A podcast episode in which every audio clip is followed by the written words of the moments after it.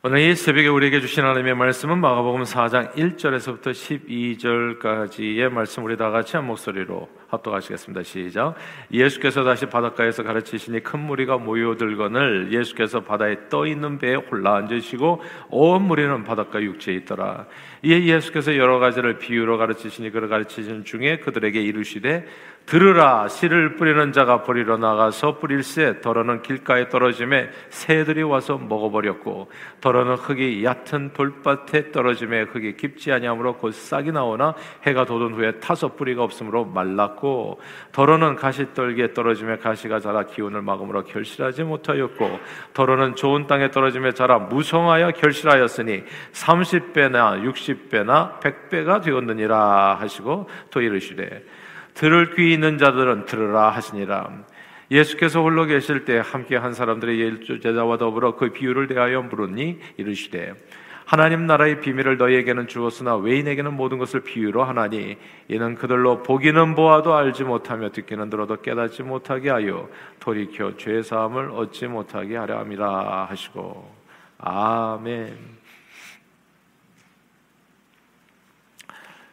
어릴 때 교회 친구가 사진 한 장을 가져와서 그 안에 이제 뭐가 보이는지를 물어보았습니다. 제가 얼핏 보기에는 그냥 이게 흑백 사진이었는데 뭐가 보이는지 알 수가 없어서 뭐가 보이냐고 물어 되물었더니 그 안에 이제 사람 얼굴이 있다는 것이죠. 이제 무슨 수수께끼 같으니까 주변에 이제 친구들이 막 모여드는 겁니다. 근데 그 사진을 가져온 친구가 이렇게 얘기하는, 이제 도전을 한 거죠. 오직 심령이 깨끗한 친구만 이제 사진 얼굴이 보인다는 거예요. 그래서 우리는 무슨 숨은 그림 살기처럼 이게 또 심령이 깨끗한 사람만 보인다고 하니까 또 자기가 또 얼마나 깨끗한 사람인가를 증명하기 위해서라도 우리가 열심히 이제 사진을 막 뚫어져라 이제 쳐다보게 된 겁니다. 아, 그러자 어떤 친구는 아 사람 얼굴이 보인다는 거예요. 이제 한두 명씩 막 이렇게. 근데 어떤 친구는 막 끝까지 보이지 않는다고 너무너무 답답해했습니다. 다행히 제 눈에도 이제 사람 얼굴이 보였어요. 아, 내 심령이 그렇게 더러운 건 아니구나. 이제 그렇게 생각을 했었는데, 이제 그 얼굴은 선하신 예수님의 얼굴이었습니다. 제목이 눈 위에 예수님이라는 그런 사진은 사실 이런 일화가 있습니다. 제 2차 세계대전 당시에 한 사진사가 예수님에 관해서 듣고 예수님을 한 번만 좀 보여주세요. 막 그렇게 기도하고 살고 있었는데 그러던 어느 날 이제 눈이 덮인 아니 눈이 녹아가는 이제 벌판을 말 타고 지나갈 때 갑자기 마음속에 사진을 찍어라라는 음성을 듣게 됩니다. 그래서 말에서 내려서 눈앞에 펼쳐진 그런 황량한 벌판을 찍었는데 나중에 이제 암실에 들어와서 현상하는 순간에 눈 녹은 그 얼룩덜룩한 그 모습 가운데 인자하게 웃고 계신 이제 예수님의 모습이 나타난 겁니다. 그래서 그 사진사가 이제 예수님을 이제 알게 되고 보게 되고 그래서 믿게 되었다는 그런 일화가 있는 내용이죠. 어린 시절에 눈 위에 예수님이라는 이 사진을 보고 단박에 예수님 얼굴을 알아보는 친구가 있었지만 잘 알아보지 못하는 또 친구들이 있어서 매우 흥미로웠습니다. 아니 이렇게 보이는데 이게 안 보인단 말이야? 예. 그 사진을 가져온 친구가 심령이 깨끗한 사람만 예수님 얼굴이 보이고 그 사람들만 천국에 갈 수 있다고 이제 또 약간 이렇게 그 뭐냐 과장되게 이제 아이들을 놀렸기 때문에 야 저도 이제 사실 약간 속으로 걱정하면서 봤어요. 나도 안 보이면 어떡하나 천국에 못 가는 거 아닌가? 모태 신앙으로 평생 교회를 다녔는데 그래서 그런데 예수님이 얼굴에 보이니까 얼마나 안도의 한숨을 내셨는지 알 수 없습니다. 예수님께서는 이 공생의 기간에 많은 비유로 말씀을 주셨으며 특히 천국에 관한 비유의 말씀들이 많았어요. 씨 뿌리는 사람의 뭐씨 뿌리는 자와 밭의 비유, 그리고 가라지 비유, 겨자씨 비유, 누룩 비유, 밭에 감추인 보와 진주, 그물 등 수많은 비유를 들어가지고 천국을 설명해 주셨습니다. 이제 오늘 본문은 예수님께서 들어주신 그 많은 비유 중에서 씨 뿌리는 자와 밭의 비유에 관한 말씀이에요. 예수님께서 무슨 사진 하나 가져오신 것 같아요. 그리고 우리에게 얘기하는 거죠. 이게 보이냐고. 안 보이는 거죠. 다. 제자들을 포함해서 심령이 깨끗한 자만 보인다 그러는데 천국이 예. 심령이 깨끗한 청결한 자는 복이 있나니 하나님을 볼 것이며 아 심령이 깨끗한 자만 하나님이 보인다는데 예수님이 비유로 말씀하시는데 그림 한 장 가져와서 보이냐고 그러는데 아무도 안 보이는 거예요. 제자들을 포함해서 모든 사람들은 예수님이 이 천국 비유를 들었지만 아무도 안 보이는 거예요. 무슨 뜻인지 알 수가 없어요. 그리고 예수님께서는 사실 늘 이렇게 비유로 말씀하신 이유를 또 이렇게 설명해 주셨어요. 오늘 본문의 12절 말씀입니다. 왜 비유로 설명하시나?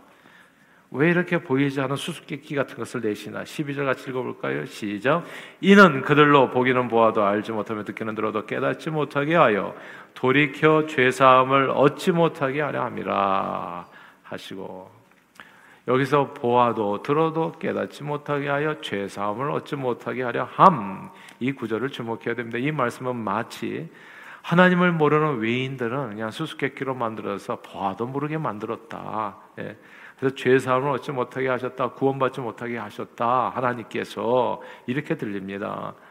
그리고 예수님께서 사람들의 이해하기 어려운 이 비유를 들어서 하늘나라에 관해 말씀하신 이유가 사람들이 깨닫고 구원받는 것이 싫어서 만약에 그런 것이었다면 이 말씀 그대로 그렇게 들리잖아요.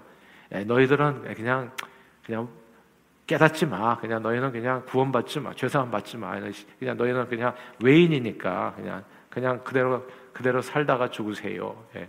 만약에 예수님이 그런 의도로 이걸 말씀하셨다면 이건 정말 그분의 선하신 그리고 자비로운 성품과 정말 맞지 않는 내용이에요. 받아들이기 힘듭니다. 그러므로 예수님께서 이 비유를 들어서 비유를 들어서 천국 복음을 전하신 데에는 성경 전체 맥락에서 볼 때 크게 두 가지 이유가 있다는 것을 알게 돼요. 아, 이 두 가지 이유가 너무 너무 중요합니다. 첫째는 이겁니다.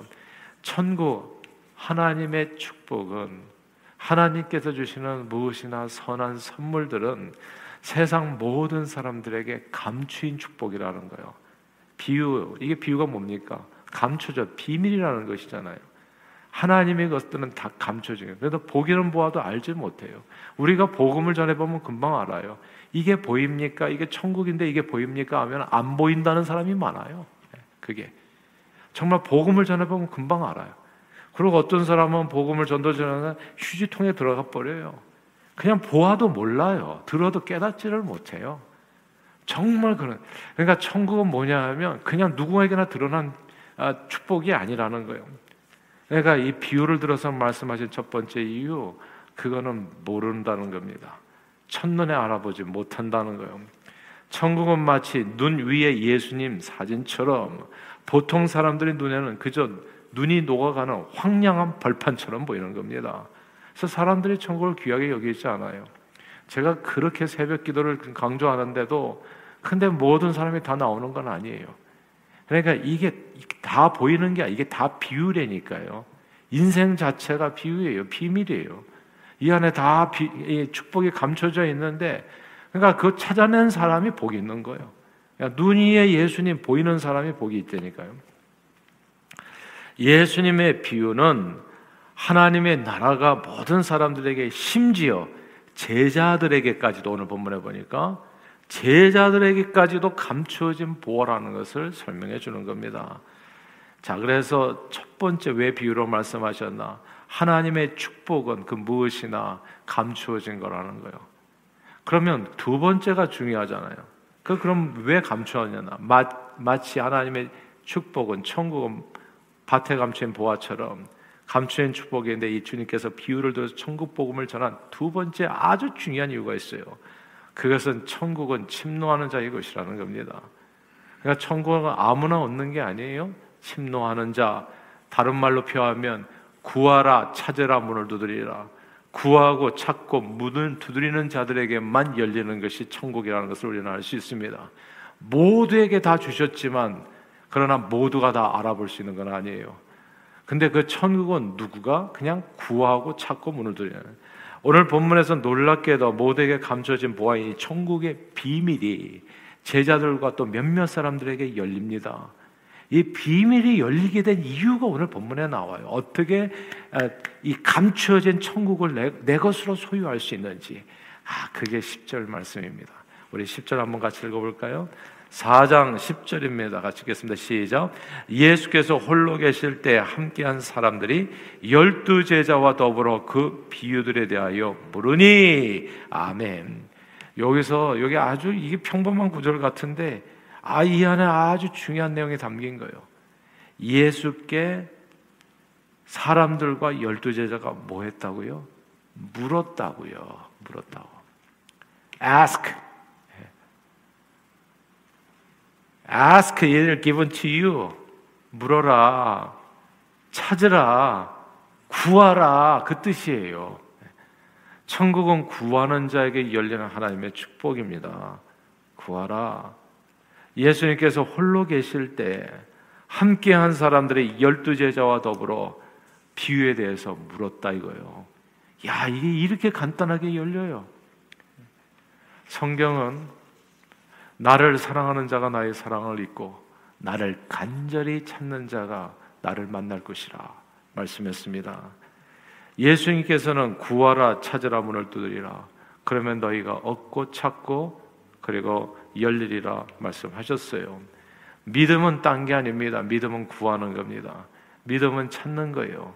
믿음은 포기하지 않냐고 문을 두드리는 겁니다. 모른다고 돌아서고 포기하는 것이 아니라 구하고 찾고 열릴 때까지 문을 두드리는 거. 그래서 강천 기도에 대해서 주님께서 또 얘기하자 한 과부 비유를 들었어요. 귀신 들린 딸을 가진 가나안 여인 자식이 상해서 음식을 개들에게 주지 않는다는 예수님의 완곡한 거절의 말씀에 대해서 포기하지 않습니다. 돌아서지 않아요.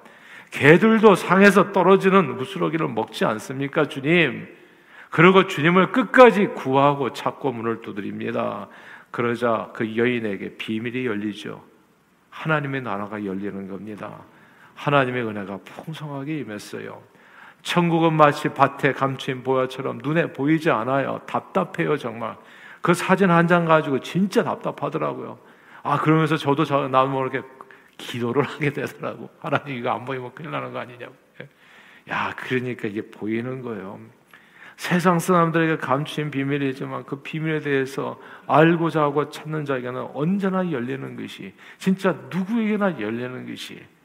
그래서 성경은 얘기하죠. 하나님의 세상을 이처럼 사랑하다 독생자를 주시 누구든지 예수를 믿는 자 구하는 자 찾는 자 뭐를 드리는 자에게 열릴 것이라 멸망치 아니하고 영생을 얻게 하려 하심이라 하나님의 축복입니다. 어릴 때요 예수님 얼굴을 끝내 찾지 못하는 아이들이 있었어요. 아이 잘 모르겠다는 거예요. 특별히 이제 예수 안 믿고 그런 애들은 뭐 무슨 상관이 있겠어요. 그냥 중도에 포기하고 돌아가요.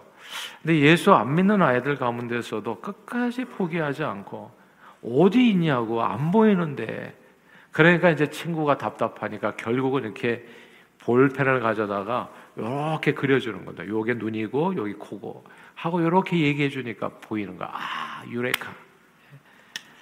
보고자 했던 아이들은 나중에 다 봤어요.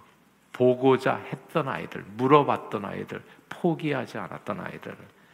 그러므로 예수님께서 천국 복음의 복음을 비유로 전한 이유는 세상 사람들로 하여금 아무도 하나님의 축복을 받지 못하게 하심이 아니라 오히려 관심을 갖고 그 소중한 축복을 찾고 구하여 모두가 다 구원을 얻게 하려 하심이었던 겁니다. 놀랍게도 오늘 본문에 보면 제자들도 몰라요. 예수님과 함께 다니는 이 교회 왔다 갔다 하는 사람들도 모른다고요. 정말 하나님께서 우리를 얼마나 축복해 주실 수, 수 있는지를 그 천국에 대해서 그 축복을 경험하게 되면 진짜 미쳐요. 신앙생활에. 어설프게 하지 않아요. 왜 많은 성도들이 오늘날도 교회를 왔다 갔다 하면 제자들 같이 쫓아다녔지만 안 보이거든요. 천국이 그 경험이 안 되거든요. 그러니까 다 포기하는 거예요. 몇 번 다녀보고 설교 들고 졸다가 하고. 예. 그냥 하나님 앞에 매달려서 구하는 것이 약하잖아요. 한 시간 구해서 안 되면 두 시간 기도하면 되는 거고 안 되면 철회를 하시면 돼요. 하늘문은 반드시 열리게끔 되어 있어요. 정말 개들에게도 부스럭이라도 주워 먹게 되는데 왜 하나님께서 은혜를 안 베푸시냔 말이에요. 근데 많은 사람들이 포기를 한다고요. 자, 그림에서 천국이 보이냐? 안 보여요. 그냥 거기서 끝나버린다. 비유의 말씀을 듣고 거기서 끝나버려요. 이 비유가 무슨 뜻입니까, 주님? 물어보는 사람이 많지가 않다고요. 주일날 그냥 교회 한 번 가는 것으로 신앙생활 땡 종치는 사람들이 태반이라고요. 그러니까 이게 보고도 보지 못하고 들어도 듣지 못하고 그래서 마침내 깨닫고 하나님의 축복을 받는 데까지 이르지 못한 겁니다. 사실 인생은 거대한 비밀과 같습니다. 하나님께서는 이리 시종을 뭐 세상 사람뿐만 아니라 하나님의 사람들에게도 이 시종을 감추셨어요. 전도서의 말씀에 하나님이 모든 것을 지으시되 때를 따라 아름답게 하셨고 또 사람에게는 영혼을 사모하는 마음을 주셨는데 그러나 하나님이 하시는 일의 시종을 사람으로 측량할 수 없게 하셨다 말씀하셨습니다. 내일 일을 압니까? 예수 모르는 사람도 모르고요. 저도 몰라요. 내일 일을 모른다고 조금 후에 무슨 일이 있었는지 아시냐고요. 오늘 몰라요. 그러기 때문에 제가 새벽 기도를 눈 뜨자마자 주님 앞에 나와서 기도하라는 거예요. 눈 뜨자마자 ask. 왜냐하면 난 모르니까. 인생의 비밀 같아요. 다 비유 같아요. 감추어져 있어요. 그런 보물이라고요. 그 비밀을 찾는 비결을 얘기하잖아. 예수께 여짜오되 물으라고. 주님 앞에 나오시라고. Our daily bread give us. 오늘 내게 주시는 생명의 양식을 드시라고요. 그렇게 하루를 시작하라. 그러면 오늘이 그냥 똑같은 하루는 안 될 거예요. 정말 천국이 열리고 하나님께서 예비하신 그 축복을 경험하는 하루, 하나님을 만나는 하루가 될 거라는 것. 그래서 하나님은 우리 인생들이 하나님을 일주일에 한 번 찾고 나머지는 안 찾는 게 아니라 범사에 하나님을 찾게 하신 겁니다. 왜 비밀로 만들어 두셨어요? 범사에 주님을 의지하게 하기 위해서. 인간의 생각이 아니라 보이지 않는 것들의 증거여 바라는 것들의 실상인 믿음으로 살게 하기 위해서. 그리고 놀랍게도 믿음, 믿음으로 주님을 바라보고 인생을 바라보게, 바라보게 될 때 이 수수께끼 비밀 같은 삶의 내용들이 놀랍게 해석이 되어지는 겁니다. 아하, 그래서 그랬구나. 그때 임하는 게뭔 줄 아세요? 유레카? 그때 기쁨이, 그때 평강이, 다른 말로 표현하면 한 글자로 행복한 삶이 이루어지는 겁니다. 그러므로 예수님의 제자들처럼 늘 주님 앞에 나와 인생의 어려움을 당하게 되었을 때 사람 쫓아다니지 마시고 환경 원명하지 마시고 늘 예수님께 나와 예수님께 구하고 찾고 물으셔서 인생의 비밀을 풀어내시고 우리의 삶 속에서 보이시는 선명한 예수 그리스도를 만나셔서 천국 영생의 축복을 온전히 누리시는 저와 여러분들이 다 되시기를 주 이름으로 축원합니다. 기도하겠습니다.